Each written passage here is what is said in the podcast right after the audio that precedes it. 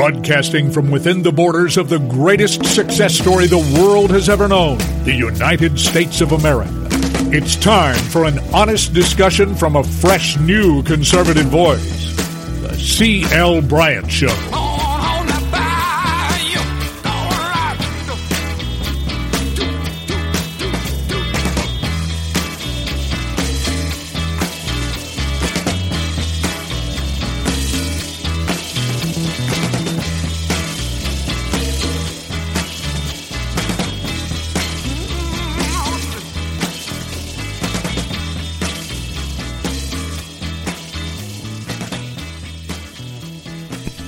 Welcome back.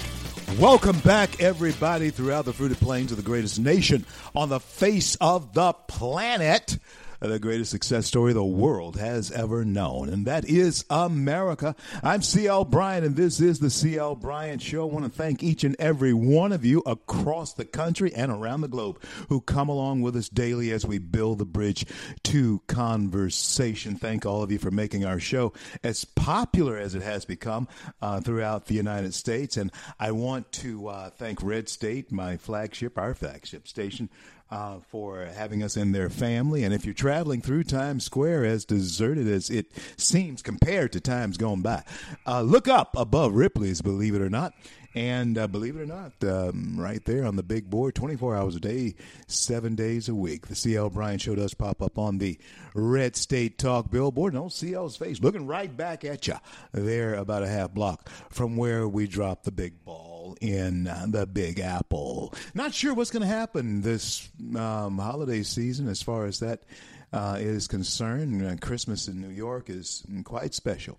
And um, yeah yeah, come to think of it, it sure is. well, folks, it's got to be a morning after, right? yeah, it's got to be a morning after, and this is it. And I think the general consensus is that, um, well, it it got ugly. I mean, there's just there is just no way around that. However, however, president won that debate on pure dominance alone. Uh, President won that debate simply by overpowering Joe Biden, which it didn't seem like it was. Pardon me. It didn't seem like it was hard to do. And uh, now, for those of you who are faint of heart, and you you can't really stand the sight of blood, then you you you should not be involved in politics ever again in America. Because, friends, um, and I, I do say this uh, with a, a, heavy heart, remembering um, the words of Lyndon Baines Johnson as he decided that he was not going to run for president anymore. It's with a heavy heart, I have to tell you. It's become a blood sport and it's not going to change. It has become a blood sport by necessity. and folks, I'm going to tell you this because the spin is going to be that it's Donald Trump's demeanor that caused this to go off the rails.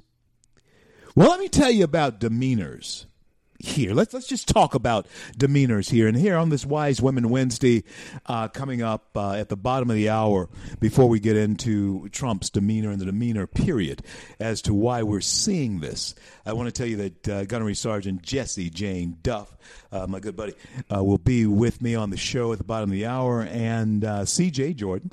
Uh, she's going to be with us here today. And then also a very good friend of mine, Dr. Linda Lee Tarver will be coming on board uh, somewhere in the after the 12 o'clock hour. So don't you go away. Uh, hashtag Wise Woman Wednesday.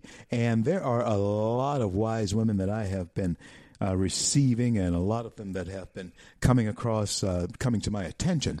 And I'm passing them on I've passed them on all to uh, Michelle, my executive producer, and uh, she will do her Michelle thing uh, with them. And you know, it's a strange thing about Michelle. Everybody, everybody loves Michelle. Everybody loves Michelle, and uh, like a little sister, uh, my crazy little sister. and so, and uh, just a lot of fun to uh, to do the show. We've been doing it now six years, and uh, she came up with this idea of Wise Women Wednesday. And hey, I got to tell you, it's been a blessing, and I'm all over it as far as that's concerned. So Jesse Jane Duff. CJ Jordan and Linda Lee Tarver will be coming our way. If you don't follow me on Twitter, follow me at Rev R E V C L Bryant. I'm on Instagram, and of course, you can go to my public page um, on Facebook temperament.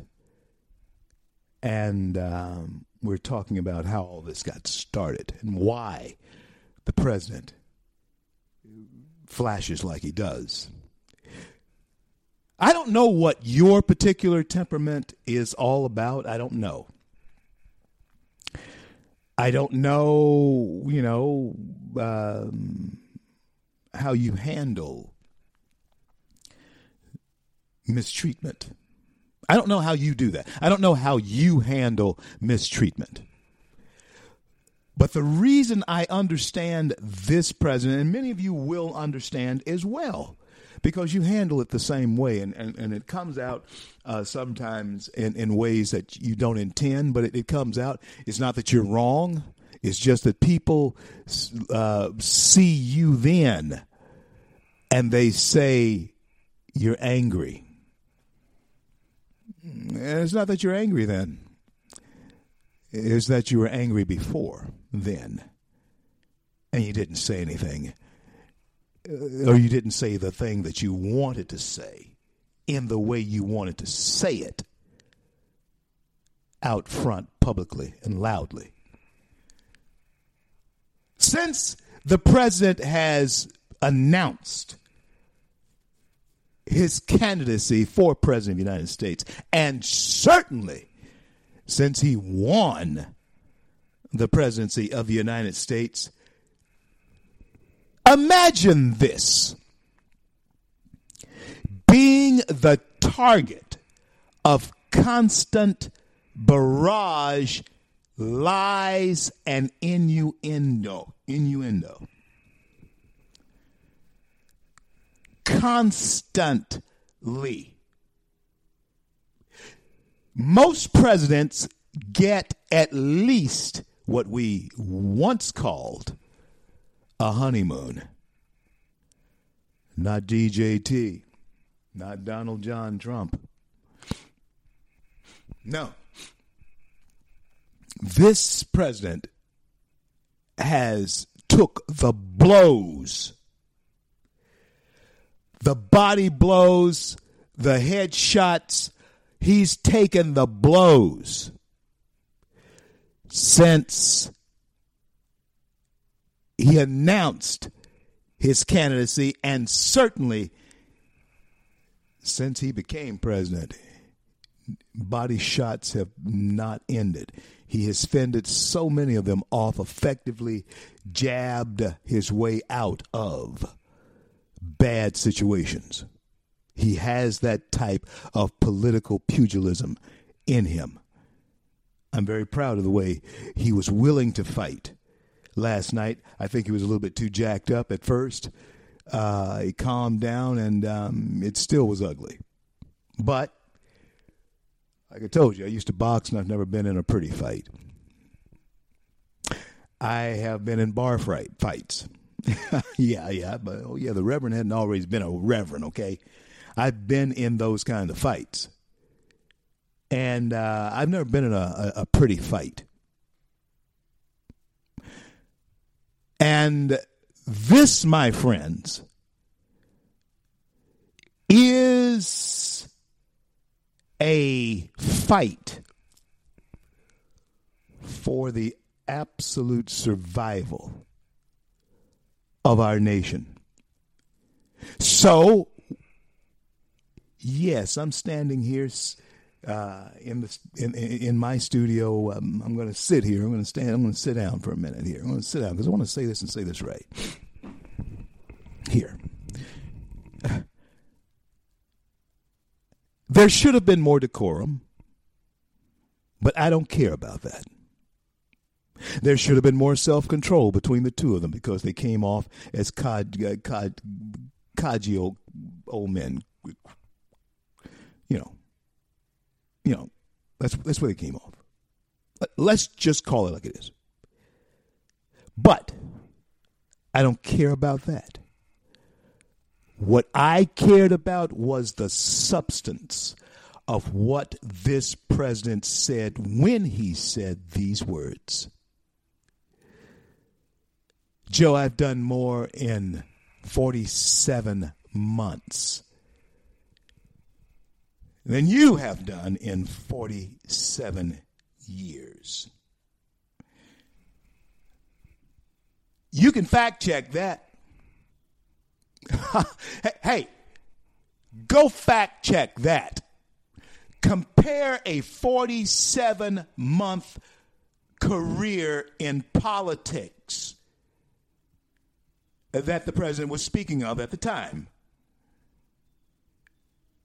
a 47 year career in politics. And this is your third time running for president. The first two times that you ran for president, Joe Biden, the first two times that you ran for president, Joe Biden,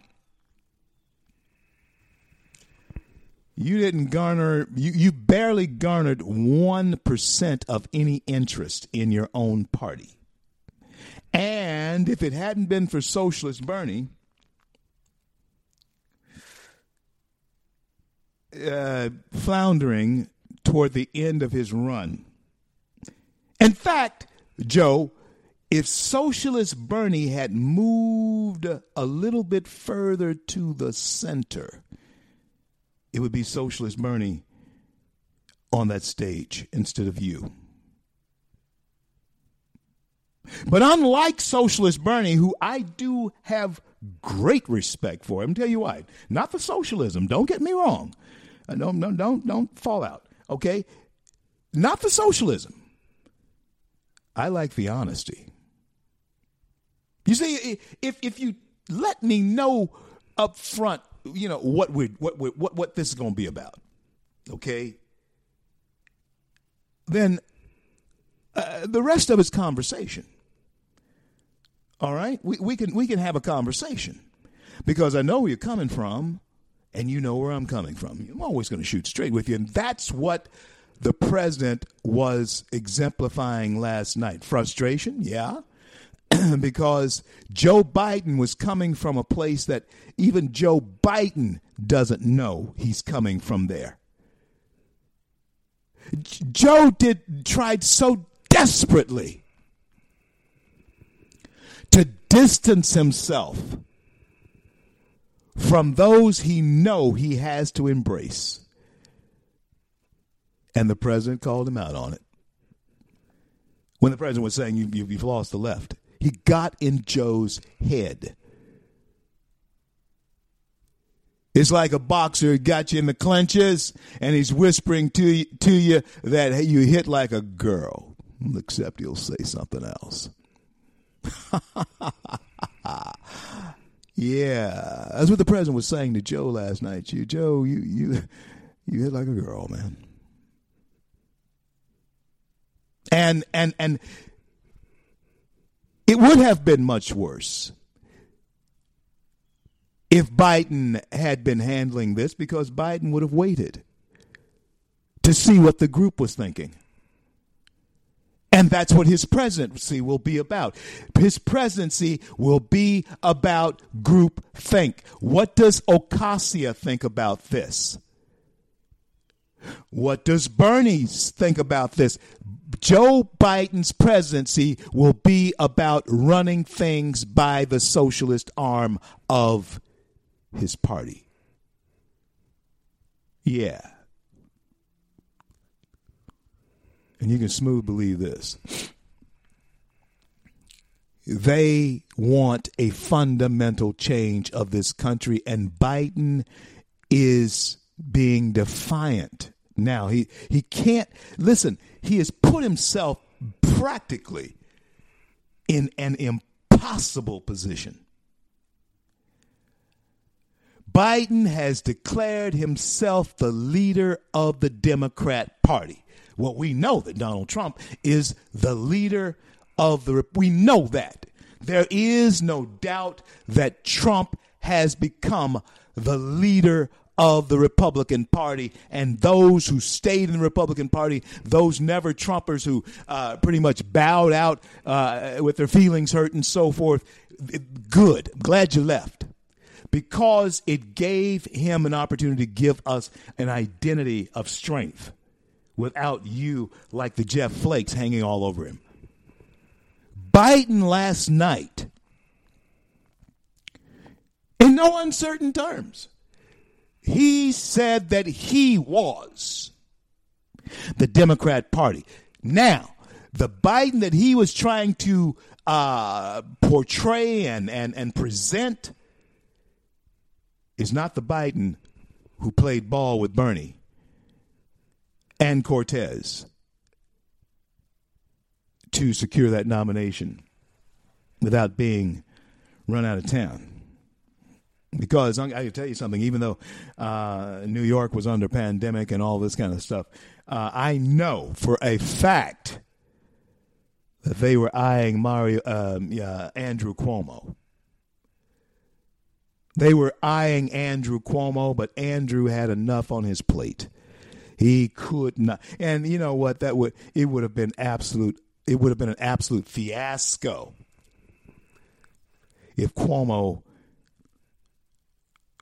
It'd have been even more so if Cuomo had dropped the New York City fiasco that he was presiding over and messed it up in ways that uh, government couldn't even mess it up in ways that Cuomo messed it up.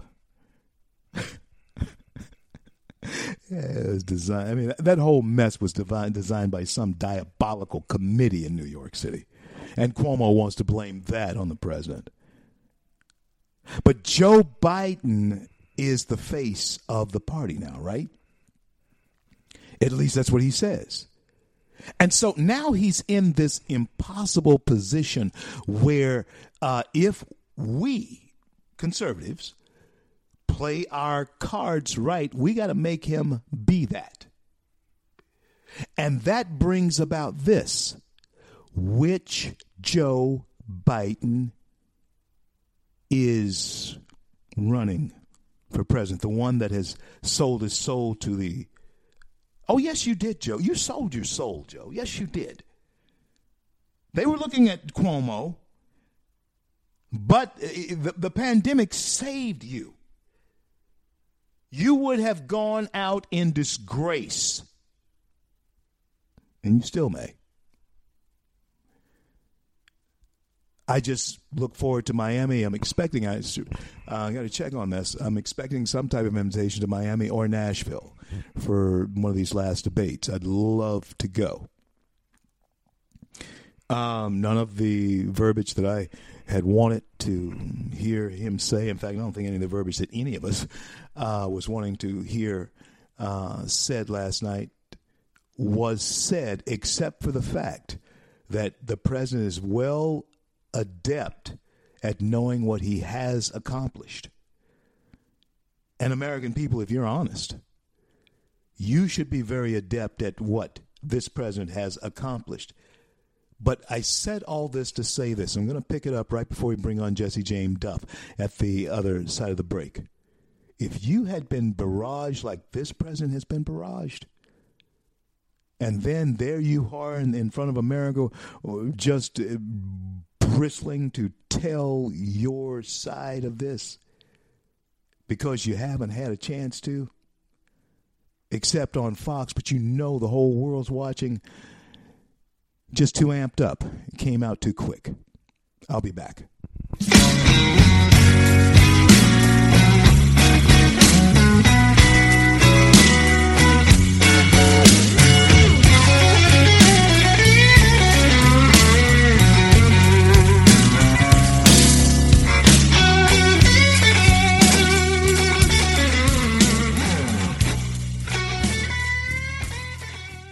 Red State Talk Radio is now available as a voice command on your Amazon Echo and Echo Dot by simply saying, Alexa, play Red State Talk Radio. Red State Talk Radio on TuneIn. Concern to every single American. Now, we've been hearing all these stories about sanctuary cities, sanctuary cities that. You can now find us on the Amazon Echo and Echo Dot, on TuneIn, on iHeartRadio, and we also have the phone apps in the App Store for your particular phone. And just in case we activated your Echo Dot, Alexa, stop.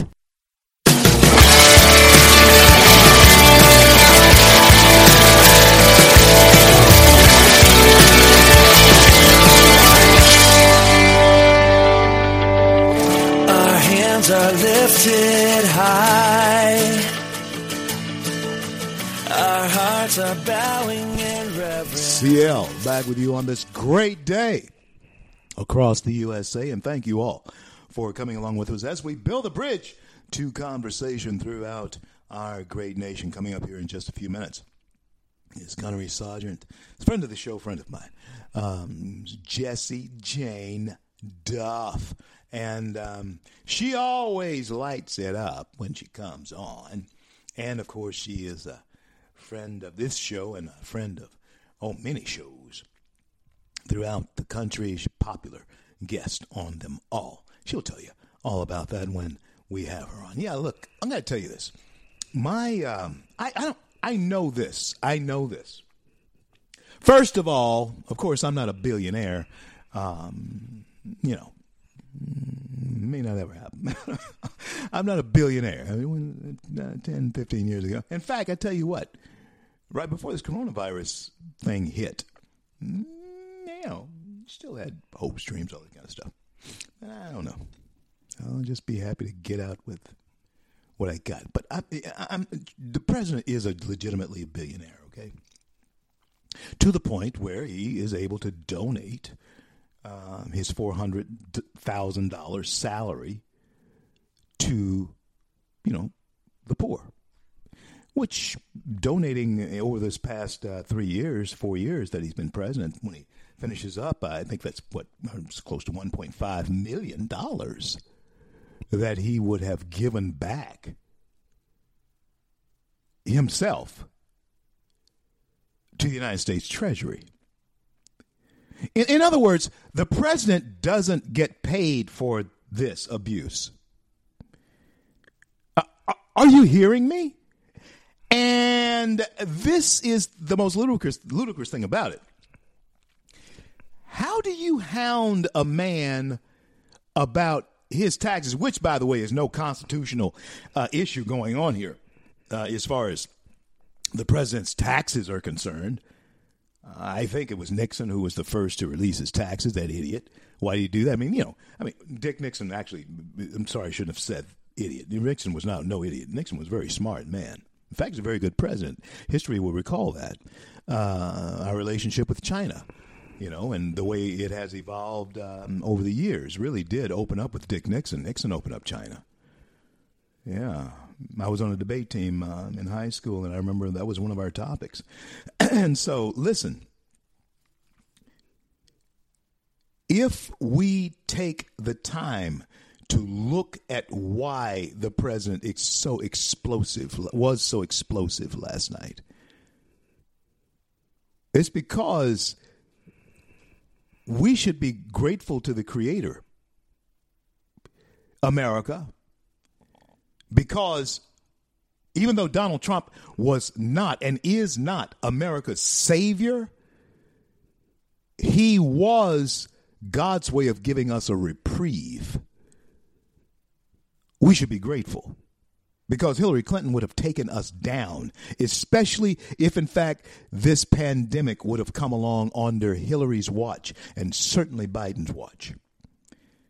We would not have had the surplus of resources, money, nor the wherewithal, the business acumen to put together the ventilators and all of that that this president put together. More than enough that we needed. He swung into action, and there cannot be anyone who could be dissatisfied with the way he handled this pandemic. There is nobody that could have handled this better. And certainly when you hear Joe Biden start to uh, run his mouth about what he would have done. No, Joe, there is a timeline to what you would have done, and it is far later than what the pre- than the president than when the president actually took action. You were calling him xenophobic and racist. And Nancy Pelosi was visiting Chinatown, calling him xenophobic and racist. So, no, Joe Biden could not possibly have handled this in any way better than Donald John Trump handled it. And we, I sit on one of his boards, and I am telling you that uh, I don't blame the president for being amped up the way he was last night. But for, for goodness sake, folks, the man gives back to the Treasury $400,000 of his uh, a year. I mean, I mean, listen, he doesn't get paid for this this madness bringing on uh, our friend of the show and uh, our my good friend Jesse Jane Duff, gunnery sergeant, retired. Who are from the military? Thank you so much for your service. Welcome back to the CL Bryant Show. Oh, good afternoon. Oh, good morning. It's awesome to be on your show again. I appreciate it so much. You know, Jesse Jane Duff, I, I want to tell you this, Jesse, that it's always our privilege to have you on. I'm always excited when Michelle tells me you're coming. Give us your take on what is going on. Give us your take on um, the, debate last night. Run it by us. Uh, give us the story. Well, I think that you did a very good assessment. The president had every reason to be ramped up because Joe Biden has gotten a pass from the media on every single scandal. When we watched Chris Wallace ask him how many times, twice or three times, about disavowing racism or white extremism, but yet he he was reinforcing a lie, a myth that he had said there were fine people on good sides, both sides. He knows as a journalist that that comment was was already debunked by multiple sources, including the president's own tape. The president's own tape said, "I am not talking about the white extremists and neo Nazis. They are reprehensible, or whatever language he used to disavow them." He says, "I'm talking about there were good people on both sides fighting, and it was about fighting over the Robert E. Lee statue." Right. And for them to take that and and, and it was it was professional uh, misconduct, in my opinion, that Chris Wallace would, would reinforce a myth or a lie like that. If you're going to be a journalist, you should not be out there doing gotcha questions. You should be doing you should be stating the facts as you know them. You don't need to be doing a fact check per se. But when you know that you are now asking a question for something that is actually intellectually dishonest, you're part of the problem and not part of the solution. Uh, we saw Joe Biden get away with every single time a tough situation came up. What did Chris Wallace say?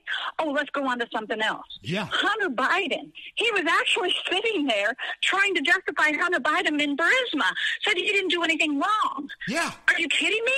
And then when when uh, president came out and said unequivocally, "How did your son make three point five million dollars off of the Moscow mayor's wife?" Yeah. How? And what did they? Michelle, she's breaking up. They go after him for his tax return. How is it that all this information just came out about Hunter Biden? And Chris Wallace does not question him about his son's uh, deviant associations and contacts. So I don't mind our president handle getting tough questions. But why isn't it balanced with the exact same issue for the other person? Please explain your son's influence with foreign entities. How is your son was able to get that $1.5 billion deal in China? How is it your son was on the Burisma board after you threatened to uh, uh, have the prosecutor fired on tape? How is it that you were able to, we got the documents and the records and Joe Biden standing there going, it's not true, it's not true. So his supporters are like, oh, it must not be true because Joe Biden said it's not true. Everything was there. Chris Wallace could have said, we have this documentation by uh, as he went after the president with the New York Times article, then why aren't you going after Joe Biden with the documentation that you have? I don't mind tough questions for our president. And you know what, Jesse? An equal balance. Another question that uh, never, never, never has come up is how did Hunter Biden get into their field of view to begin with? Somebody Well, we had to make got in. that His father was vice president of the United States. Exactly. We know this was pure nepotism. We know the guy got uh, removed from the United States Navy. I don't know if it was a dishonorable discharge, but we do know that he got discharged for snorting cocaine after only, I think he was on his first drill. He was a Navy reservist that got a waiver to join the United States Navy because he was old. He was 43 years old. you don't enter in the military at that age. He needed a and he job. Was, He and a normally, go ahead. he needed a job, is what it was. That's what it was. Don't think no. I need a job. A lot of people need a job. It's because his father was the vice president. They knew that they could use him to influence these seedy deals and negotiations that they were a part of. If they scratched his back, I mean, the history of the Bidens getting these deals is nothing new. His brother got deals for housing in Iraq. Biden's brother, uh, and now Hunter has had, now that we know, deals that are tied to Russia that have inadvertently been tied to human trafficking and prostitution. I'm not saying that he himself was human trafficking or participating in prostitution, but these deals, the money often comes from nefarious sources. So here you've got Hunter Biden tied to the vice president of the United States. It's typical nepotism. It's just like Chelsea Clinton getting, what was the, the job she got that was over a million some odd dollars? Yeah. You know she got that dang job because Hedge she fund. was a Clinton. Yeah. You know, you Yeah. don't see any tough kids out there making money because I haven't made it yet. Okay, so just- but Jesse, everybody, everybody loves you though. Everybody loves you. Tell me about, tell me this though. Let talk about this for me. Uh, has this political game then become absolute blood sport? Will it ever? We, we, will it ever be civil again? Will what what what's happening here? Is there is there something different that has shifted in uh, the I guess the the, the national attitude uh, in our nation uh, once and for all? I think it's been shifted. It's been shifted for some time. I remember watching George Bush never defend himself, and Democrats vilified him. I mean, this was actually a nice guy. He would rarely defend himself. They went after him for the Iraq War. It took maybe four to six weeks before he came out with his defense of, you saw the same intelligence that I did. You cannot rewrite history. I remember him saying that. But it was almost as if it was four weeks too late, six weeks too late. This has been going on. Joe Biden started a lot of this when he vilified, go back to Clarence Thomas hearings. Who vilified Clarence Thomas? Joe Biden. Go look at those tapes. And then who was the other guy that we put up nominated for the Supreme Court? I think his last name was Bork. Bork. And he vilified Bork like Yeah. you would not believe. Yeah. He eviscerated him. It started really by Joe Biden, who's now playing this nice, kind old man, when the reality is he has desecrated and shot down and destroyed names and reputations at all costs. He called African Americans super predators when he did this 1994 crime bill that disproportionately impacted the African American community over that of white Americans. And many people would say, well, black people have higher crime rates. But you don't understand when you look at what he was actually going after impacted African Americans more disproportionately because to suggest that the drug trade is a black crime is unequivocally false. But we do know that different types of drugs are used by different types of communities, and they went after a community at large that impacted the African American community for what generations. And at what point are we going to say the prisons are not a solution for education? At what point? We got Kweisi Mfume running in Baltimore now against Kim Klacik, and every time he, she Klacik, and every time he turns around, he's vilifying uh, President Trump. Well, you know what? If, you really want to be on that platform, Mr. Mfume?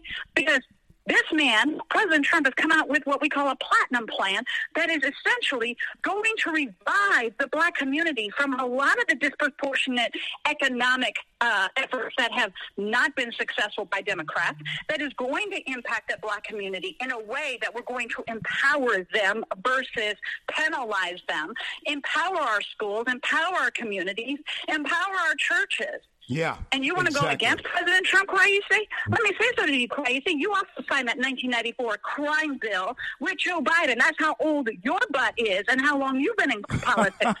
so you want to keep chasing after the president? Why don't Wise you talk about women. your record, Mfume? Wise Women Wednesday. And you know what, Jesse? Uh, what's happening is they're putting the same thing in there that they lost in uh, the, the congressman that died, that passed away. And it, this, uh, it, Elijah Cummings? Cummings, yeah, uh, that passed away. Kweisi Mfume's the same guy. He's the same guy.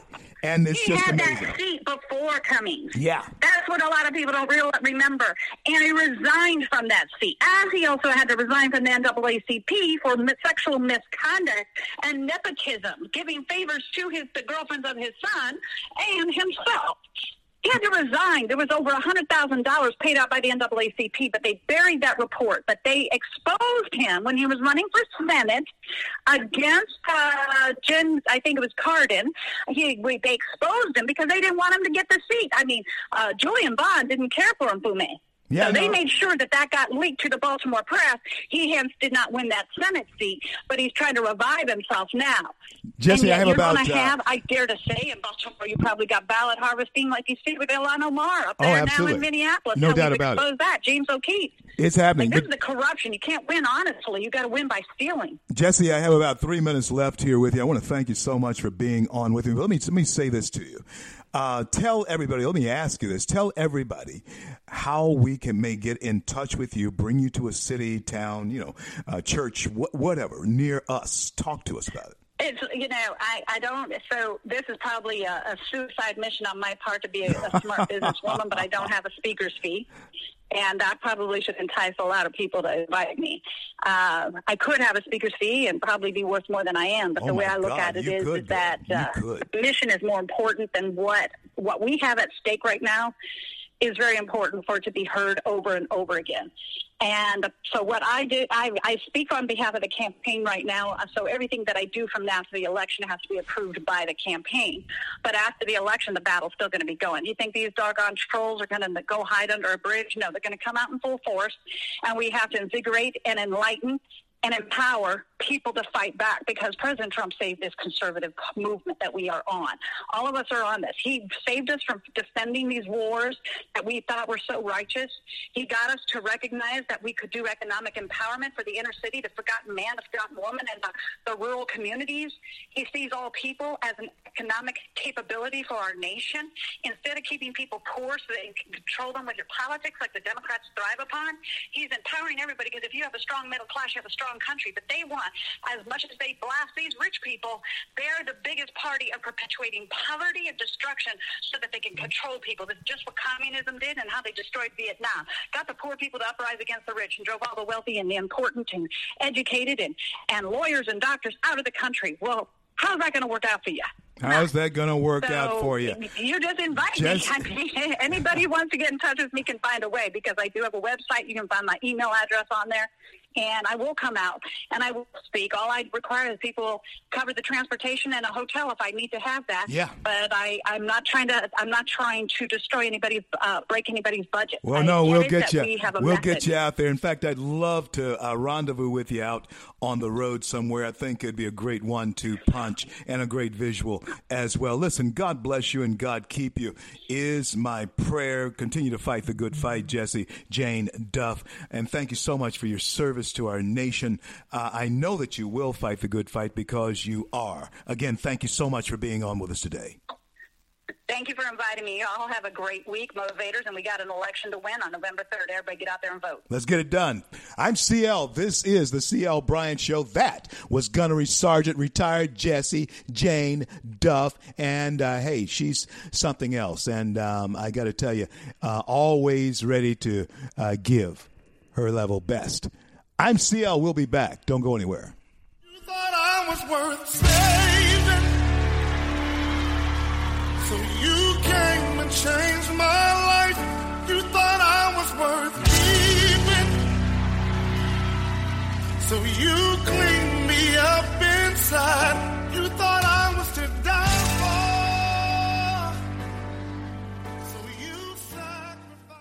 Red State Talk Radio is now available as a voice command on your Amazon Echo and Echo Dot by simply saying, Alexa, play Red State Talk Radio. Red State Talk Radio on TuneIn. Turn to every single American. Now, we've been hearing all these stories about sanctuary cities, sanctuary cities that You can now find us on the Amazon Echo and Echo Dot, on TuneIn, on iHeartRadio, and we also have the phone apps in the App Store for your particular phone. And just in case we activated your Echo Dot, Alexa, stop. Stand up for America. Then Americans, stand up, stand up, stand up. God bless you. God bless America. I do the best I can. Always lend a helping hand. And for the flag I stand. CL back with you on this fantastic day in the USA, and it will remain that way as long as there are people like you who understand what's at stake here. And uh, my last guest was uh, Gunnery Sergeant um, Jesse Jane Duff, friend of the show, and um, a good friend, and and of the president. She's a great spokesman for the president, and um, I do believe that she knows exactly what she's talking about when she tells us that this is a fight we must win. Now, that's why I was saying to you before she came on that um, the president knows and has been in. The president has been in a bare knucks fight since he got in there. It hasn't been uh, a fight every year. It has been a constant fight throughout the years that he has been president of the United States. And guess what? When Donald John Trump looks down the road after winning the presidency again, do you know what he's looking at down the road after winning the presidency again? More of the same. If not worse. And he's still going to be donating his salary back to the American Treasury. Is uh, any of you taking this into account here? This is not someone who he's 74 years old. He is wealthy.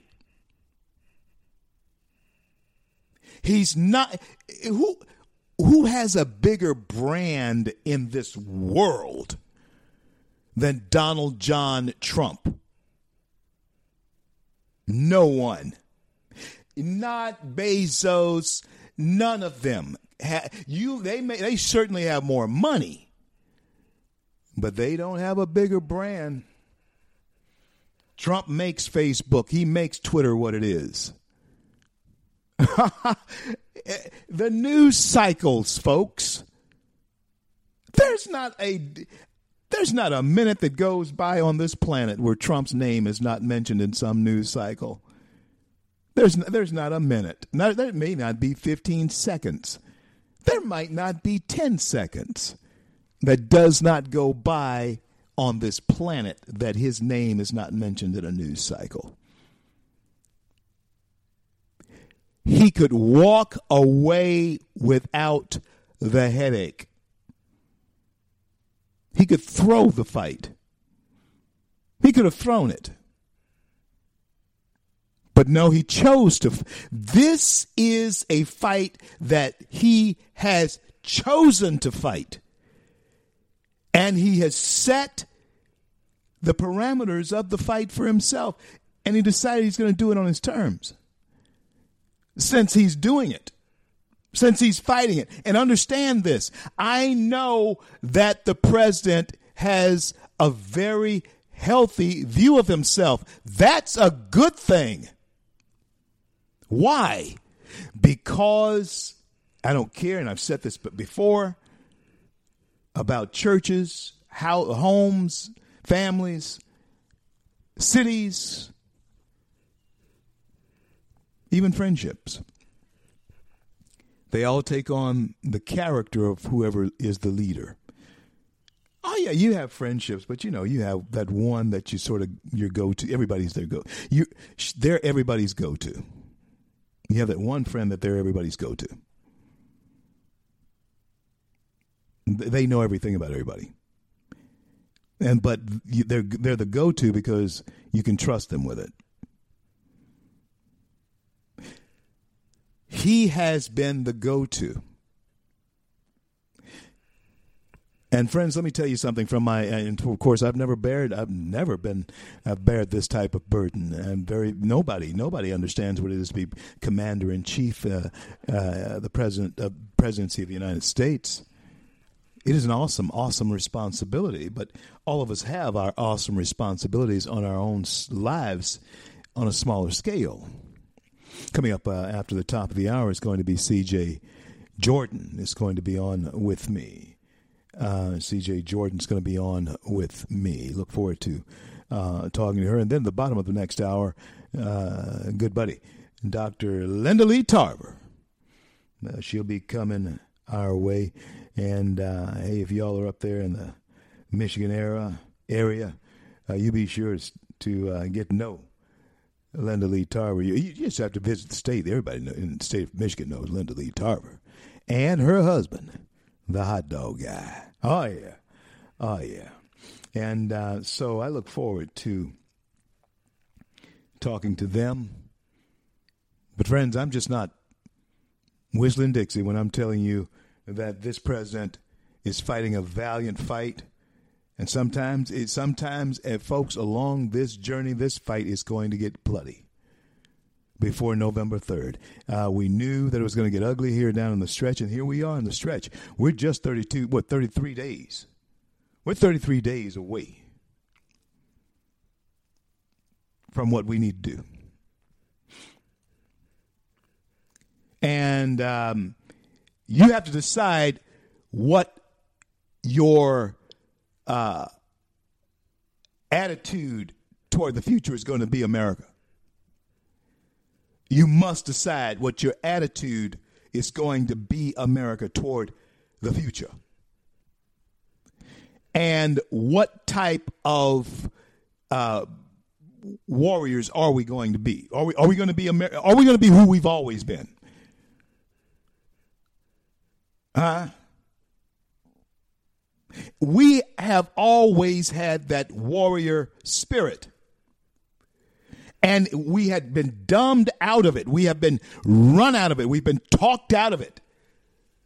Starting with the idea that, you know, a kinder, gentler kind of stuff that was going on. That's not exactly what I want to call it. But uh, no, no, no. We are kinder, gentler people by our own nature. We don't need politicians telling Americans that we need to be kinder and gentler. We've always been that way. But that began to spark in uh, the American mindset the idea to to to I don't know soften up. We didn't get here. The only superpower left on the earth softening up. We are a compassionate people. And the only people I have ever known that could be truly compassionate were those who were truly strong. And that's why, America, we have been able to be compassionate. Because we have always been truly strong, even when we were dropping the bomb on Hiroshima and Nagasaki. We were still a compassionate people. And oddly enough, when you look at Hiroshima and Nagasaki at night from the sky, it looks like a this brilliantly lit up place is just brilliantly lit. You'd never know that they had been atom bombed, nuked 70 years ago. Look better than Detroit ever thought. Well, no, not better than Detroit ever thought. Looks better than Detroit has looked right here in America. Yeah, Hiroshima, Hiroshima and Nagasaki. We are compassionate. We ended that war because we were tough.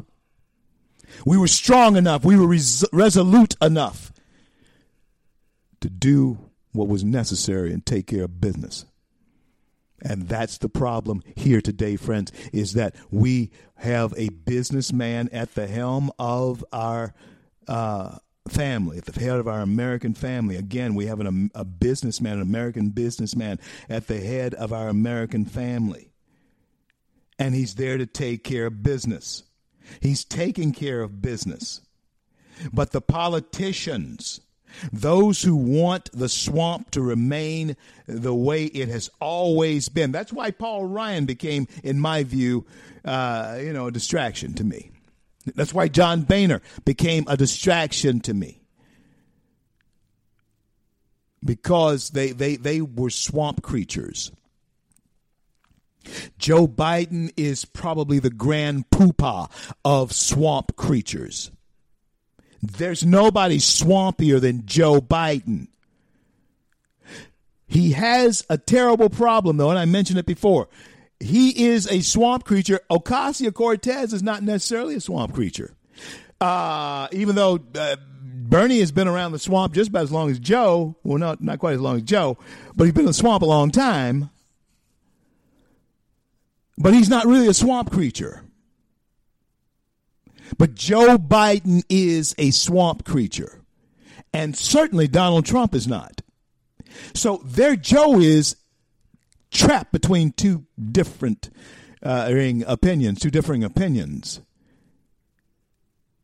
And he's lost a step as far as his political acumen, if you can say that he ever had any. Yeah. So, we're compassionate.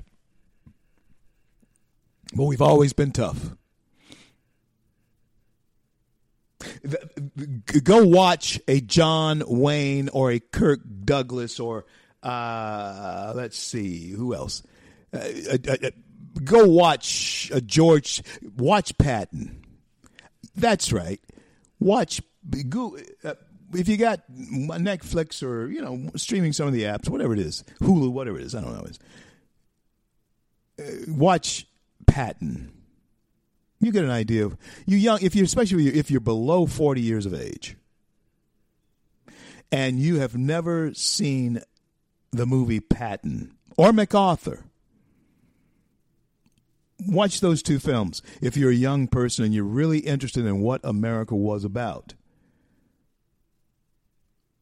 Watch those films. Now, they were made before, you know, of course, we became politically correct and all that kind of thing, okay? We were tough people. We are tough people. But we it's being bred out of our younger generation. It's still in me, and it's I believe it's still in my children. But I don't see it so much in my grandchildren. Yeah. Because I don't know. I don't know what happened. It seems like after Vietnam, something changed. Coming up at the uh, top of the next hour, the uh, on the fives of the next hour, will be um, C.J. Jordan. Will be my my special guest, and then at the bottom of the hour, in the next hour, Dr. Linda Lee Tarver will be coming on with me. Thank you for coming along daily as we build a bridge to conversation right here on the C.L. Bryant Show, and it is absolutely, undisputably a good day in the USA. I'll be back after the news. I'm CL.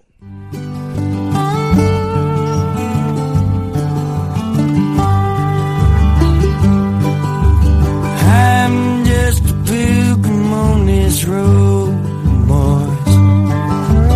I'm just a pilgrim on this road.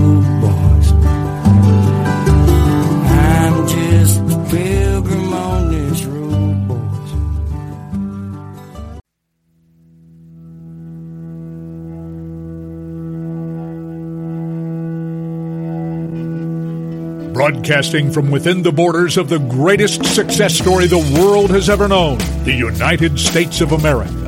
It's time for an honest discussion from a fresh, new conservative voice. The C.L. Bryant Show.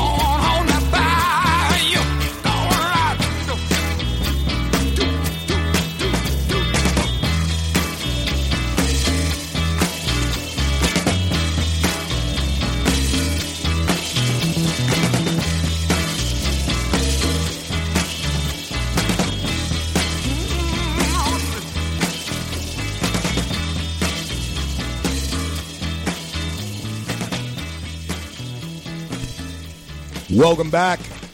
Welcome back, everybody. Second hour of CL Bryant Show. Thank you so much for coming along with me as uh, we build a bridge to conversation throughout our great nation right here in, on the CL Bryant Show. I want to thank our flagship station, Red State Talk Radio, the Talk Monster uh, the largest talk platform in the nation, most listened to. And if you're traveling through kind of the now deserted uh, Times Square, look up above Ripley's, believe it or not, there in Times Square, and you'll see the Red State Talk billboard. And every hour, 24 hours a day. The CL Bryant Show does pop up there on that billboard. And um, old CL's face looking right back at you there. Thank you all for making our show so popular throughout the fruited plains and around uh, the globe. And uh, as we continue our Wise Woman Wednesday, hashtag Wise Woman Wednesday, I want to bring uh, to your attention now someone that has been on with me before and someone who I really appreciate uh, her work. I appreciate uh, her efforts in order to help us save our republic. Help me welcome back to the show, Deputy Director of Political and Community Affairs. Uh, and former special assistant to Secretary Ross, Deputy Political Director, 2016 RNC Convention, CJ Jordan. Welcome back to the CL Bryant Show.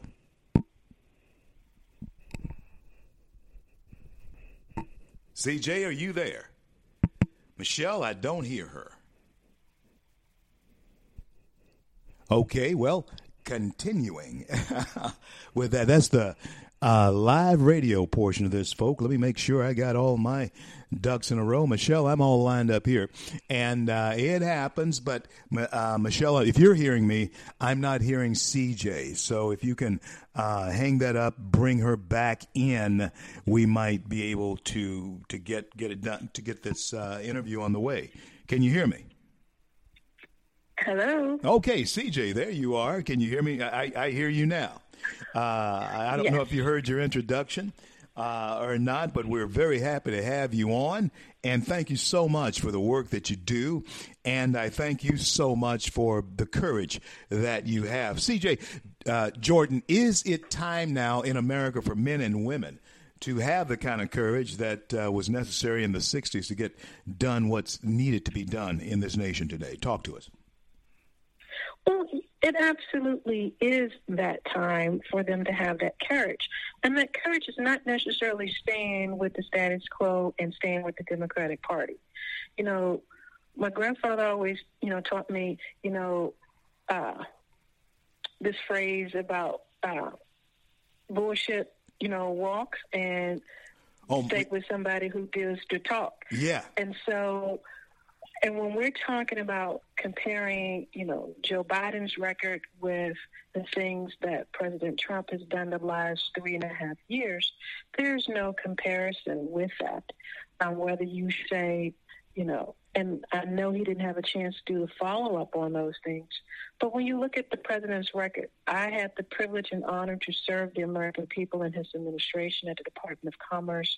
The president has been a champion since you know his first budget passing on the support of Minority Business Development Agency. For those folks who don't know what that is, it is the premier and the only federal agency that is designed to promote black and brown, Hispanic, Asian, Native American um, businesses in the country. And it was established under Richard Nixon by my mentor, the legendary Bob Brown, um, who was special advisor to Nixon um, during the assassination of Dr. Martin Luther King and the riots that subsequently um, sprung up across the nation.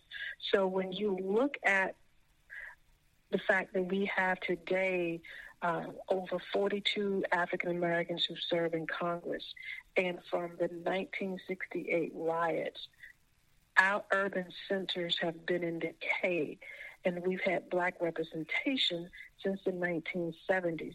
That is a problem that we have, and the only person that has, you know, admitted that there's a problem, they dislike the problem, is Donald Trump. He's speaking truth to power, but he's also putting money behind it to solve those problems, systemic problems that black Democrats always talk about. They talk about systematic racism. Well, we haven't been in charge of those cities, and we're putting money in those cities to bring them back to what they were um, prior to those assassinations. But when black businesses, you couldn't walk down the street, you couldn't go to a church without seeing streets lined with prosperous black businesses, whether they were cleaners, yeah. corner stores, yeah. seamstress, yeah. um, a plethora of black-owned doctor's office. They might not have been large, but they lined the streets of our inner cities. Dentists, yeah, you know, beauty dress shops, and, and, all of those. You know, CJ, you make a, a very, very, very good point. And, I, and you and I, and, and full disclosure, folks, uh, both CJ and, and myself, CJ Jordan is my special guest, and we're going to uh, get you the information on how to get in touch with her on this Wise Woman Wednesday. Uh, perfect guest to have on. Uh, you know, CJ, as I look at uh, your body of work, and folks, uh, you you must know this, but she and I are both black conservatives in this country. We've worked uh, for the Republican GOP uh, in our own right, and her body of work is absolutely amazing. But this is what I want to, to, to for you to talk to us about now, and that is the um, the, the original home of, of our people politically in this country was the Republican Party. Uh, how is it that the systemic uh, racism uh, card is being so effectively played then, CJ, on us who came out of politically. The, the, what happened? Tell us where that fork in the road came. Well, that really fork in the road came, you know, after, you know, President Eisenhower um, and really going into the 60s, you know, the late 60s, early 70s, um, when there was really a change. And even though we had this discord, even when Nixon was in office, um, most people forget Nixon had over 500 African American political appointees, the most that any Republican had had up till that date. Where we got astray in that piece, like I said, after Eisenhower, and then you had Kennedy in that little short period of time, you know, it was the 1964 Civil Rights you know, act in those movements, we had a shift. And unfortunately, when we had that policy shift, those Southern Democrats got involved in the Republican Party. The Northern Republicans didn't know how to fully address. But again, what folks didn't understand, um, we had that problem before, even if you go back to Reconstruction. And if you remember from a historic standpoint, when Frederick Douglass and Abraham Lincoln debated, even Booker T. Washington, when they were debating and talking about the need for reconstruction, um, and that would lead to the advancement of African Americans. And you talk about the assassination of Lincoln. One of the big discussions was over the Reconstruction plan because Nixon went to Congress and he said, you know what? I do not want to hold ill will to my Southern folks, even if they were against the Union, but they are now joining the Union for a more perfect Union. Yeah. But then there was debate that said, oh, we don't want to have them come in and we want to just expel them because all they're going to do is caused problems for us. And then you get to the assassination of Lincoln. And there was that big debate there. And he believed in a more perfect union, even though those Southern Democrats who believed in slavery who did not believe in the rights of African Americans, is where you have that Democratic Party, and that's where it still lies today because we are continuing in a subservient um, role in the Democratic Party, even though we vote the majority. And perfect example. Joe Biden, okay, everybody waited till he got to South Carolina. But even when he stood before the voters of South Carolina, he didn't offer them a plan. He didn't offer them a vision. He just said, okay, vote for me. Right. And you know, CJ, he offered them in, in South Carolina what he thought would be some, as I say, black stuff. You know, he offered them some black stuff. And, and why is it we bite?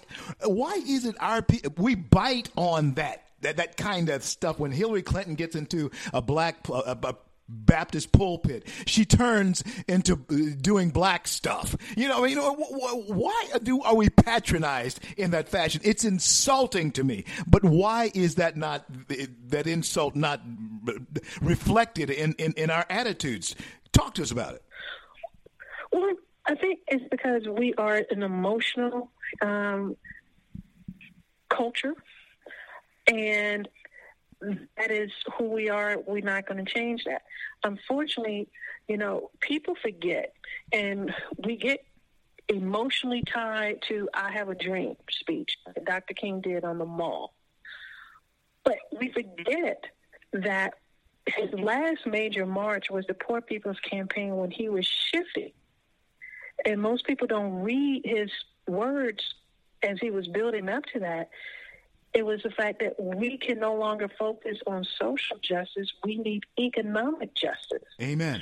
That Amen. was what he was she, he was shifting It's a debate to say, wait a minute, we need dollars in our community. We need to be able to really now support our black businesses because yeah we're going to be integrated into the society and we're asking for more but we need to do more to support because we're going to have a plethora of people coming into our community and we're going to be having a plethora of black folks that are going to go out of our community because of advancement. That message has all been lost because we get stuck on I have a dream. Exactly. And you know, CJ, economic justice. I, I, uh, what what good is it to be able to sit at the lunch counter and don't have any money in your pocket to buy the sandwich. You know, and, and that's what where King was indeed shifting to. The in, in fact, the entire content of character thing is about what you can bring to the table and not what you take off the table. That's what King was actually getting at. But you know what, CJ, I, I got to have you back. Tell everybody because I have to get into this conversation with you, and you and I can talk about this really good. But I, uh, Dr. Linda Lee Tarver is coming in behind you, and Michelle, if I had known that that uh, this conversation could develop into what it is developing into. It has to be held over. So let's reschedule CJ so that we can discuss this. You brought it up. Uh, CJ Jordan is my guest, uh, and that was what the black community was. I remember the dress shops. I remember the restaurants and the, the funeral parlors, and even the, the theater, movie theaters in my my city, uh, Shreveport, Louisiana. We had our own black movie theater, everything, you know, and business was booming. And CJ, I want to talk to you when I bring you back about where did that go? Was integration integration? Were we better people before integration? And not that that was a bad thing or anything, or integration was. But we, we, you and I, I believe, can talk about this in a way that sheds light on what actually happened. Right now, though, tell everybody how to get in touch with you, how to bring you to a city, church, synagogue, what have you, near them. Talk to us. Well, as I close again, I want to thank you for having me, and I want to leave this parting this parting thought before I get to that. You know, we got protesters protesting and, and, and tearing down our inner cities and black owned business. I want someone to ask Joe Biden why did he and Obama cut the budget of the Minority Business Development Agency, close down regional offices, and it was President Trump. Because when I came into that office, we were at $32 million budget. That budget now is over $40 million. It's not a great deal of money, but each year he has increased that money to strengthen our minority business centers to help our black owned businesses. And it's in a critical time being that COVID has closed a great many of those businesses along with Antifa burning them down. But folks can reach me by email at egpearl, P-E-A-R-L, at yahoo.com, Echo Gamma P E A R L at yahoo.com. Thank you. Awesome. Thank you. And uh, listen, continue to fight the good fight. I know that you will, CJ Jordan, because you are fighting the good fight. Again, thank you so much for being on here with me today. Yeah, and thank you for what you do in heaven. God bless and keep you. Talk to you soon. I'm CL. This is the CL Bryant Show. That, my friends, was uh, the friend of the show. And uh, hey, I got to tell you something. Going to be a regular interview for me. Um, C.J. Jordan. I um, I think I, Michelle. I think I did interview her once before, um, but I think it was on a different topic and something that didn't lead into the type of conversation I think I can have with this woman uh, here on Wise Woman Wednesday. Hashtag Wise Woman Wednesday. One of the inventions of my uh, little uh, sis, twisted sister. Uh, yeah, and uh, she uh, comes up with great ideas every once in a while. Listen, folks, I know you hear me take digs at Michelle all the time, but it's only because she's so great at what she does. And she's strong enough to bear it. And uh, she's strong enough to bear it. After these six years, uh, you know, it has been um, a lot of fun. It really has. Her, her kids, um, her husband, um, me, my wife. Uh, we've, we've, uh, my form, my, my late wife. Uh, yeah, I think it's the first time I ever referred to Jane as my late wife. Uh, my late wife. Um, you know, we've we've gone through whatever it is to get here to this place, and uh, God has been good to us. And uh, I thank them. I thank them so much for their friendship. And um, Michelle, quite frankly, is my right arm. But just the same, I want to get CJ back on because uh, Dr. Linda Lee Tarver is coming up at the bottom of this hour. And uh, I want to get CJ back because we were, we were I was going to scratch the surface with something that need to be talked about, uh, so that you, most of my audience, I know most of my audience, about ninety percent uh, Caucasian. That's fine with me. I don't care about that. And I know that the my black audience may be larger than I'm thinking, maybe larger than ten percent of it. I don't know, but um, it, it, there's things that we need to talk about as American people when it, it relates to race so that we're not walking around in the dark about it. Okay? And one of the things is that there was a thriving before integration in the South. There was a thriving in just about every uh, middle sized to large community in America in the South. You go to Savannah, you can go to Shreveport, Louisiana, you go to Baton Rouge, uh, Opelousas, uh, Alexandria, you know, in Louisiana, you know, you can go to, you can go to Dallas. Oh yeah, Deep Ellum down in Dallas and all of that. You know, uh, there was a thriving business community in, in, in the black community, even in Los Angeles. Watts, what do you think Watts and Compton and Inglewood, all that was about? It, it was before it, it, all of this stuff happened. They were thriving black communities. Detroit, Michigan was the most successful city on earth back when George Romney, Mitt Romney's father, was governor of Michigan. It was the most successful city on earth, and black people were the most successful ethnic group on the planet who lived in Detroit. What happened? Liberalism happened.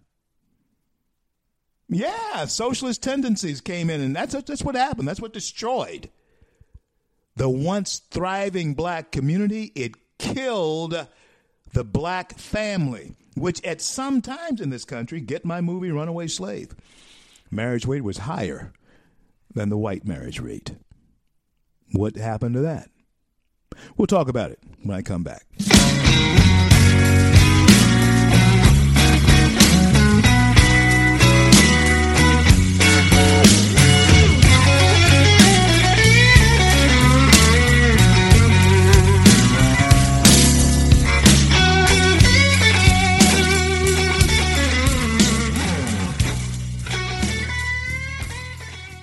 Red State Talk Radio is now available as a voice command on your Amazon Echo and Echo Dot by simply saying, Alexa, play Red State Talk Radio.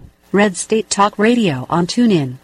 Turn to every single American. Now, we've been hearing all these stories about sanctuary cities, sanctuary cities that. You can now find us on the Amazon Echo and Echo Dot, on TuneIn, on iHeartRadio, and we also have the phone apps in the App Store for your particular phone. And just in case we activated your Echo Dot, Alexa, stop.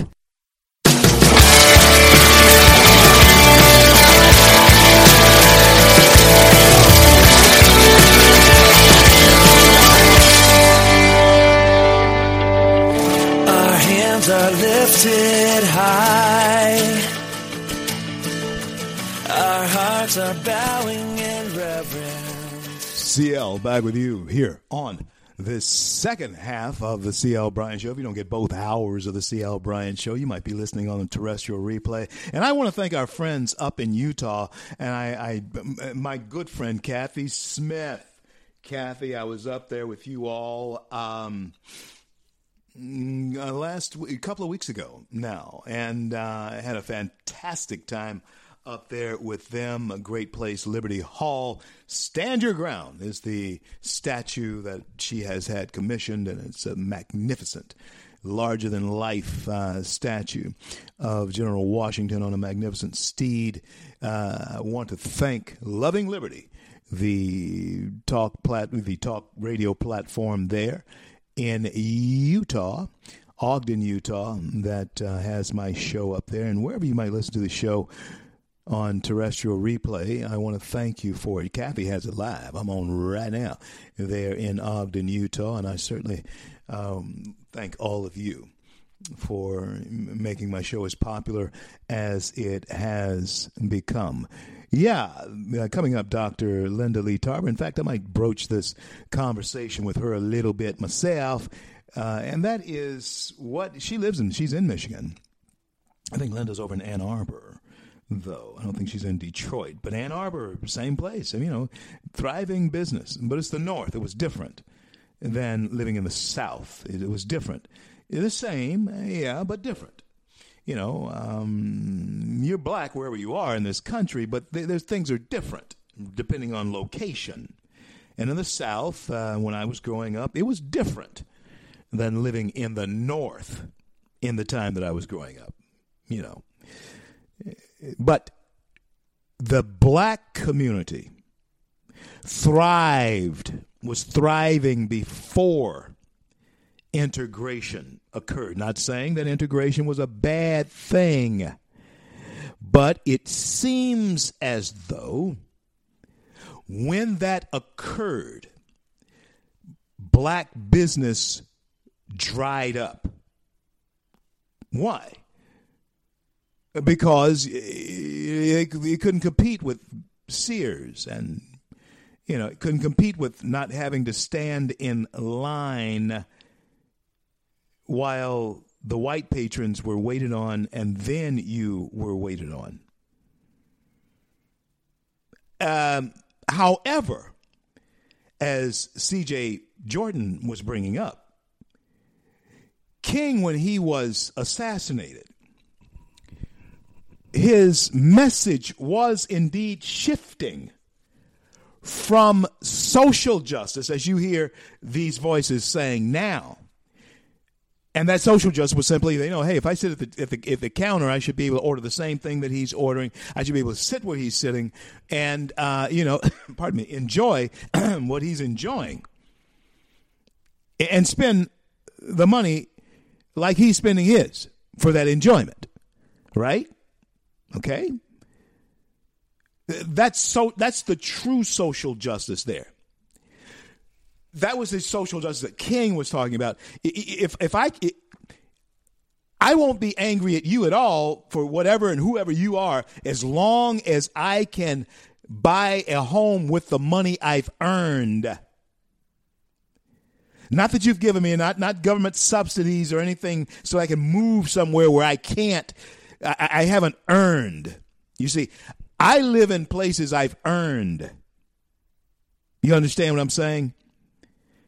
And and and and but what the what what the social justice minions like to do these days is give people things that they have not earned. And so when uh, that family, I don't care who they are, they can be white, they can be black, they can be Mexican, they can be whoever they, they, they are. I doubt they would be Asian. Uh, yeah, because they earn what they they know to earn what they get, but somehow American whites have been drummed into this too. Uh, uh, Latins, uh, Mexicans have been Latins. Uh, all all Latins are not Mexican. Believe that. Uh, in fact, you can get a whole lot of trouble if you believe if you believe differently. all blacks, or you can believe that, are not the same people. But when that person who has that mentality moves into your neighborhood without the idea that they want to make it better. And they just want to take off the table instead of put on the table. You see, the, the content of character is about what you bring to the table. Not any, any anybody can take off the table, okay? But what do you bring to the table? Someone who brings an incredible uh, amount to the table and leaves it there for everybody else to enjoy, is my next guest, my good friend, Dr. Linda Lee Tarver. Linda, you know, we've been running, we've been hanging out fast and loose here for a long time now. And, every,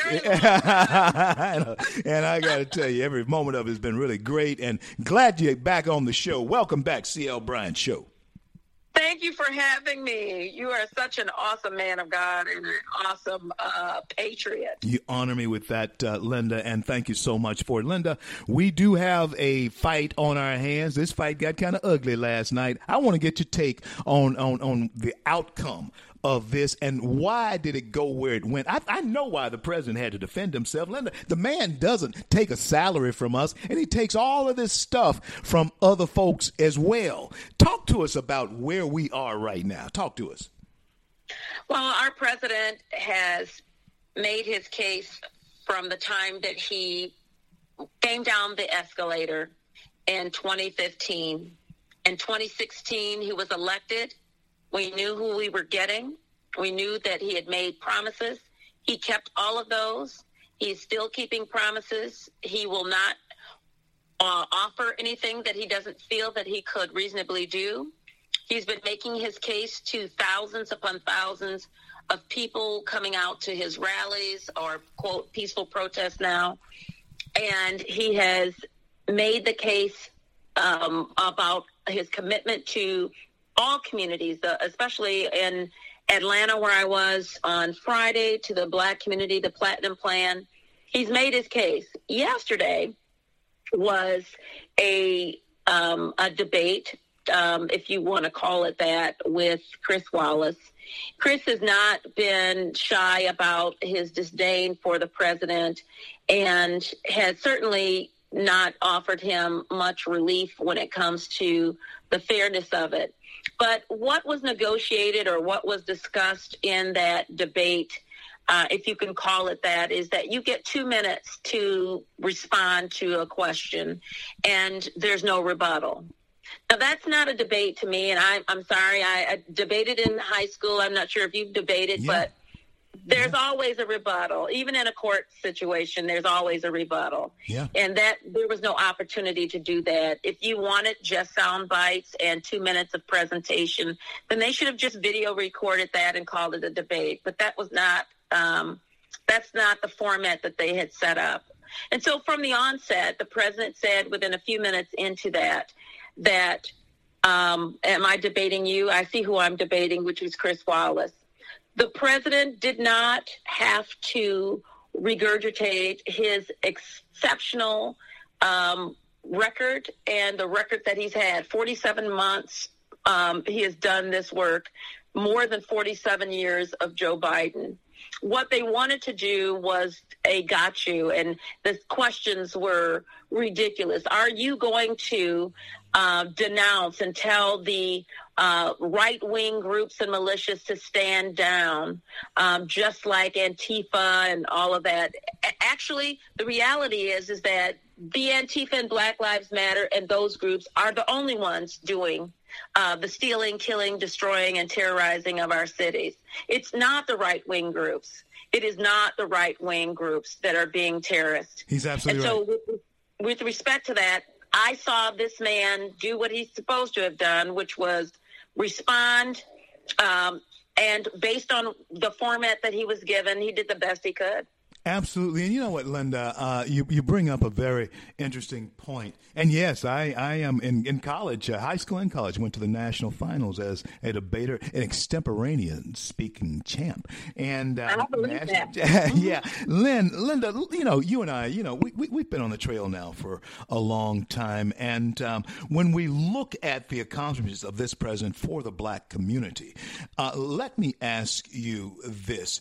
Is there a chance that we will be able to li- deliver? And Linda and I, folks, uh, full disclosure, sit on the president's advisory board, Black Voices for Trump. We're founding members of uh, that board. And uh, Linda, can we deliver 15 percentage points of black vote to this president? What do you think?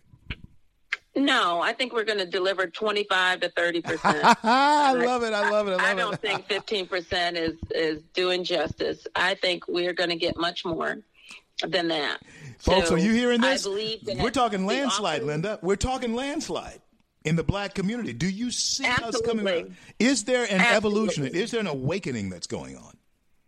there there people are being told to deal with this question. I, I on social media this morning you have um, black liberals who are saying, "Oh, what did you think about stand by, stand back, stand back, stand by, or what about this?" And all these questions about whether or not he's doing a dog whistle to some white supremacist group. First of all, the Proud Boys has not been designated as a white supremacist group. I think one of the leaders is uh, uh, Latino, and um, the, the the issue is that they're not in the cities terrorizing the people. What people should have focused in on is the deal for this Green Deal, the Biden Green Deal, that will systematically um, socialize our country. What they should have paid attention to was the fact that there was no law enforcement supporting Joe Biden. That should give everyone pause.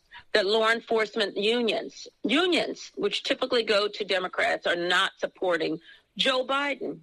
What they should have paid attention to was the fact that there was no leadership on coronavirus. The talking points from the left is uh, there are 200,000 people dead. More people are going to die. I've got a plan. Well, if you love the people, why do we have to wait for J- January 20th, 2021? If you don't want to see any more people die, hand the hand the president your plan. Right. Hand it to him. Right. If you don't want to see any more people die. But people want to pierce and see what they want to see. And the reality is, is that Joe Biden is way over his head. He's got diminished capacity. He is given, um, handled with kit gloves with the liberal media. That's their guy.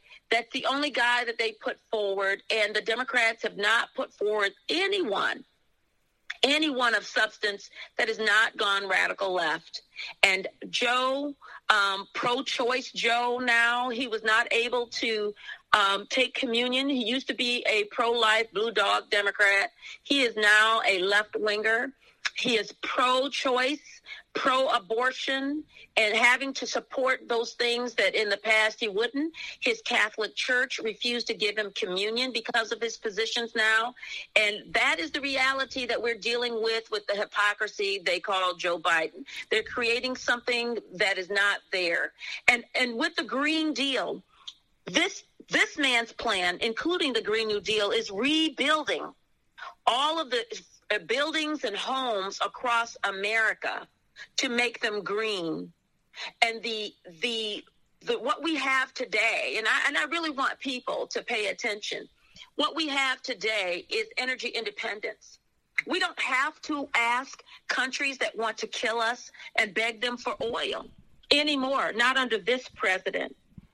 And because we don't, we have leverage where we don't have to beg from you. We don't have to uh, bow down at your altars. We don't have to do any of that because we are an energy, energy independent um, place. And that signing that Paris Accord will not do it again. Joe Biden said, I'm going to sign the Paris Accord. And it's important for black folks to make sure they know what these terms mean. They know what this means for them. Wow. What it means for them and what it means for their pocketbook. And when Joe Biden says, "Oh, you care too much about the Wall Street and the, you know the market," listen to what he said. You care too much about the market. Well, let me tell you, folks who are out there, blacks and whites, and whoever is listening. The market is uh, where most of your pensions are in your 401k. I was blessed to have worked a long time, 34 years at my job. I have a pension. But they're not offering pensions anymore. They're offering 401ks. And that's based on the market. Right. You need to know that. That's exactly right. You need to know why it's important. Linda Lee. It's important to you. Linda Lee Tarver, uh, let me tell you something. Michelle, we got to schedule Linda to come back, but I got to have you tell folks now how to get you to where they are. I got about three minutes, Linda, to their church, synagogue, or place of, you know, wherever their place of worship is. Tell them how to get a hold of you. They need to hear this from you. Actually, I have a website, lindaleetarver.com, L-I-N-D-A-L-E-E-T-A-R, V as in Victor, E-R, dot com, lindaleetarver.com. On this Wise Woman Wednesday, I cannot have had a better guest than I have had, and I cannot have wrapped it up with anyone better than this guest, my good friend, Dr. Linda Lee Tarver. Tell the hot dog guy I said hello. I will do that. God bless you. God bless you. I'm CL. This is the CL Bryant Show. That was uh, Linda Lee Tarver. And uh, hey, folks, you know what? I, I got to tell you this. I Michelle, I got to tell you, I got to throw prop, props to you again. And you know, I don't do this very often, and uh, you know, better enjoy it because it may not come around, you know, anytime soon before Christmas, anyway. But I've got to throw props to you again. Let me tell you why. You know how much I enjoy the conversation, you know, of women and so forth. I just, I just I think I think I get it from my mom. I just love to I, I, I love to look at my mom because she was a pretty woman in all of this. But I, I also love to I loved it when she talked to me about about you know us Southern boys. We have this Southern uh, anthem. It's called "Simple Man." You know, if you if you haven't if you haven't ever heard it, you might want to download it. And here it's called "Simple Man." And I don't care if you're white, black, or whatever in this in in this country. If you came out of the South, uh, it's one of our it's a, it's one sort of a Southern boy, black white Southern boy anthem. It's simple man, and uh, I was my mama's only son, and I love to have her pour into me. And I sat still for it, you know, even, even if she was criticizing, whatever it was, you know, uh, I'd listen to, to what, what mama had to say. And I think, and my grandmother, I love love listening to Sarah. Sarah Sarah Hanson was my my mother's mother.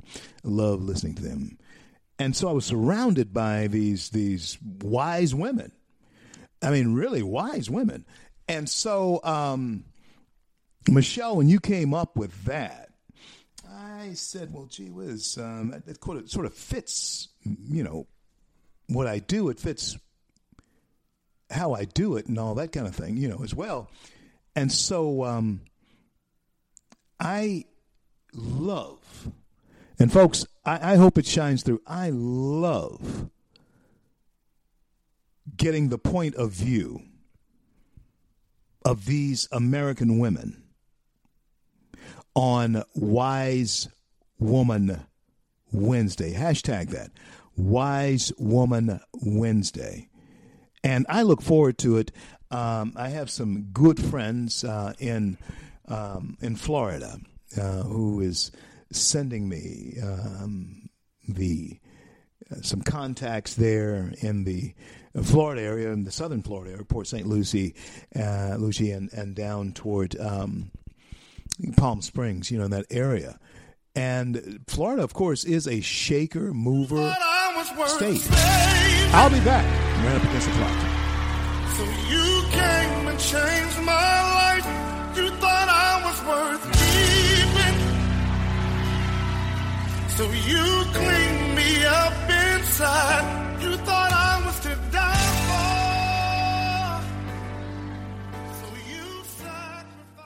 Red State Talk Radio is now available as a voice command on your Amazon Echo and Echo Dot by simply saying, Alexa, play Red State Talk Radio. Red State Talk Radio on TuneIn. Turn to every single American. Now, we've been hearing all these stories about sanctuary cities, sanctuary cities that You can now find us on the Amazon Echo and Echo Dot, on TuneIn, on iHeartRadio, and we also have the phone apps in the App Store for your particular phone. And just in case we activated your Echo Dot, Alexa, stop. Stand up for America. Then Americans, stand up, stand up, stand up. God bless you. God bless America. I do the best I can, always lend a helping hand, and for the flag. That's Dear Rocks. I am an American. I was blessed to lend my voice to the opening of his hit song there. Uh, I am an American. Stand up. All of you Americans right now, be counted. It's time for men and women of courage. We cannot suffer those without it. Uh, it's time for all of us with courage to stand up. And, of course, look into the steely eyed um, eyes of our leader, President of the United States, and understand that um, this is for all the marbles. All of them. Look, folks, uh, it's as simple as this. We lose the presidency, there's a very good chance that the Senate is going to go with that. It seems as though, as the presidency goes this time around, so goes the Senate. The strange thing about it is that this thing could be in total reverse. We could be in the thin majority in the House and lose the Senate if we lose the presidency. We'll we'll know near very soon. Or we could lose all three. So we could gain all three. It just depends on what and who we can believe here. Okay? If you believe the polls, we very well are going to lose all three. The polls were wrong before. I believe they're wrong now. I believe we will win the presidency. I have I have very little doubt about that. You can't become complacent though. You must fight like we're behind. In fact, I'm going to stop saying that for these next 33 days. We, I, believe that we'll hold get hold the White House. I believe that we'll hold the Senate. And I believe that we'll pick up seats, if not recapture the House. I think I, people are tired of Nancy Pelosi. Is behind. She, I mean, you're tired of her. I know I am. You know, I'm, I'm tired of her. Nancy Pelosi is behind. I, I, I, this is for all of the marbles, kids. Listen, listen. You, you know, you remember how it was when you throwed all the marbles in, huh? This was for all the marbles. This for all the fun. I was a mar. You, kids don't shoot marbles anymore. I talked to um, a friend of mine down. There's a lot of things that um, he and I have in common. Uh, Lee Lamson. I talked to him about that. You know, um, we don't shoot marbles anymore. Right? That's from our generation.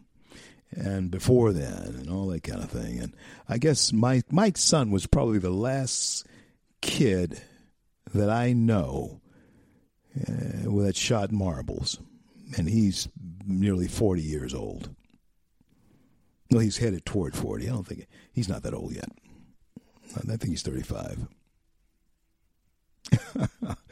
but um, this election, my friends, is for all the marbles. It's one of those things where, you know, you've lived long enough to know where expressions come from that are obsolete to the current generation. This is for all the marbles. All of your fun is in that little circle, in that circle there. Yeah. You got to shoot them out. It's for all the marbles. It's for all the things that you have fun with, America. And there are things about us that can go away that will just absolutely ruin the joy of our freedom and the liberty that we have enjoyed as Americans.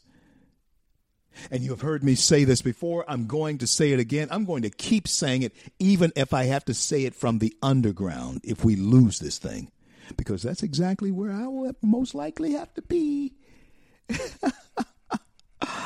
Oh, you talk about hunted people. Oh, they were hunted. You think we're hunted now? You think you think there's open seasons on conservatives and Christians now? You let us lose the White House, the, the House of Representatives, and the Senate. This radio show won't be on. Rush certainly won't be on. This is for all the marbles. Sean, they will hush you up tomorrow, brother.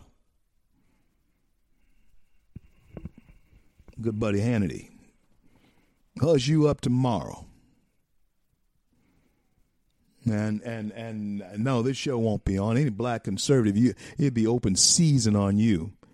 Do you know what Black Lives Matter, Antifa, and those guys think of people like me? Oh, there's no need talking about that. I mean, yeah, uh, they have shown it in many ways.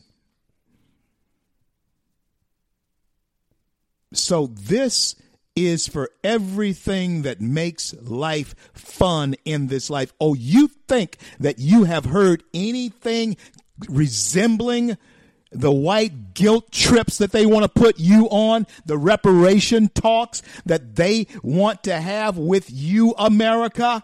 Are you, do you have any clue the type of steroid shot you would be on if the liberals have their way? Business people, red, yellow, black, white, whoever you are in this country. Oh, my dear friends my fellow entrepreneurs, my fellow business people, you will be prey to people who think that folks who make $250,000 a year happen to be rich. What? Oh, oh, if you own a business that, that, that generates money, uh, they think somehow you're rich. No, no, no, no, no, no. You're the last paid and the first one blamed. Last paid, first blamed. First there, last to leave, last paid, first blamed. That is the life of a, of a startup business owner. That is the life of most business owners, whether they've been in business for a long time or not. All of that goes away. The whole idea of wanting to risk your capital, regardless if it's large, small, or whatever, investment You want to risk it in order to make money in America. That can go away. Let me tell you why. Because with the way Trump deregulate had deregulated business, the gamble that you take, like the Rockefellers did, is absolutely possible to make a lot of money. Uh,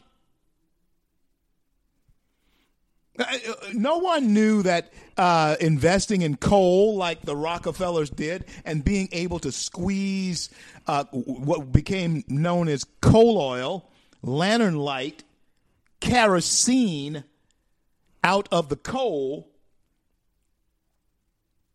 would make him a mega, mega wealthy man. But he had to have the capital in order to risk it. That's why you shouldn't be angry at wealthy people who are wealthy and they risk their money in order to become that way.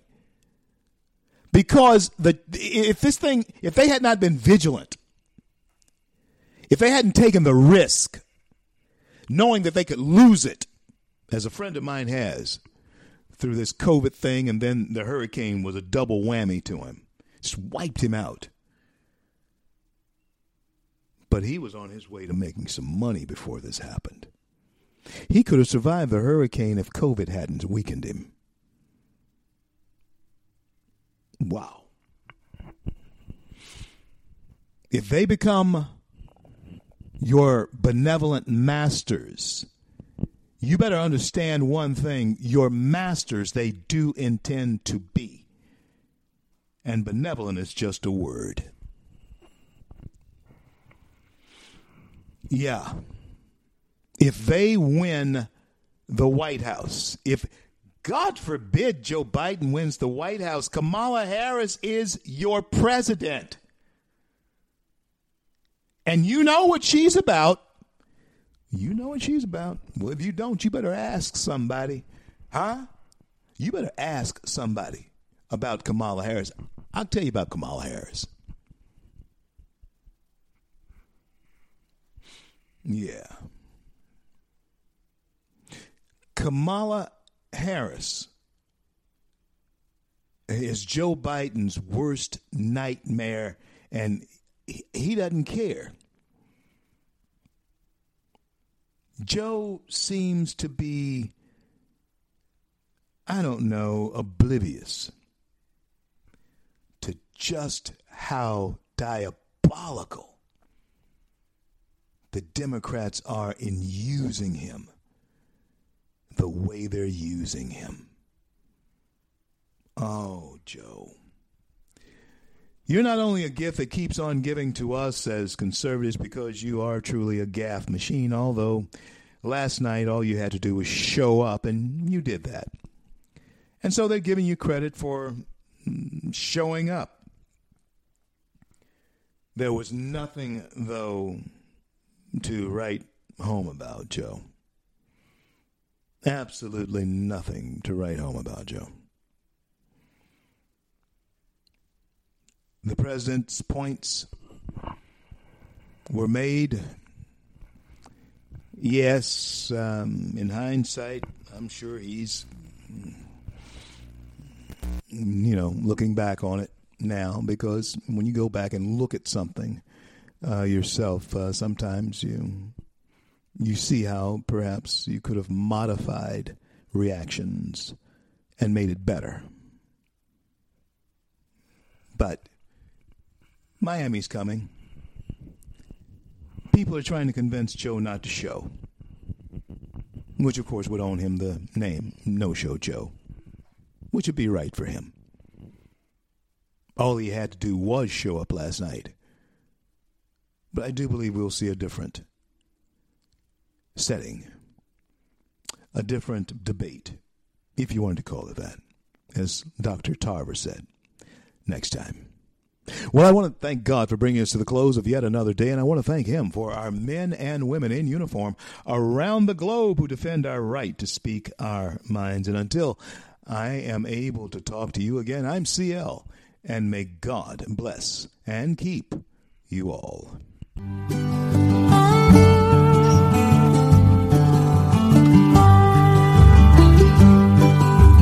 I'm just a pilgrim on this road, boys. I'm just a pilgrim on this road.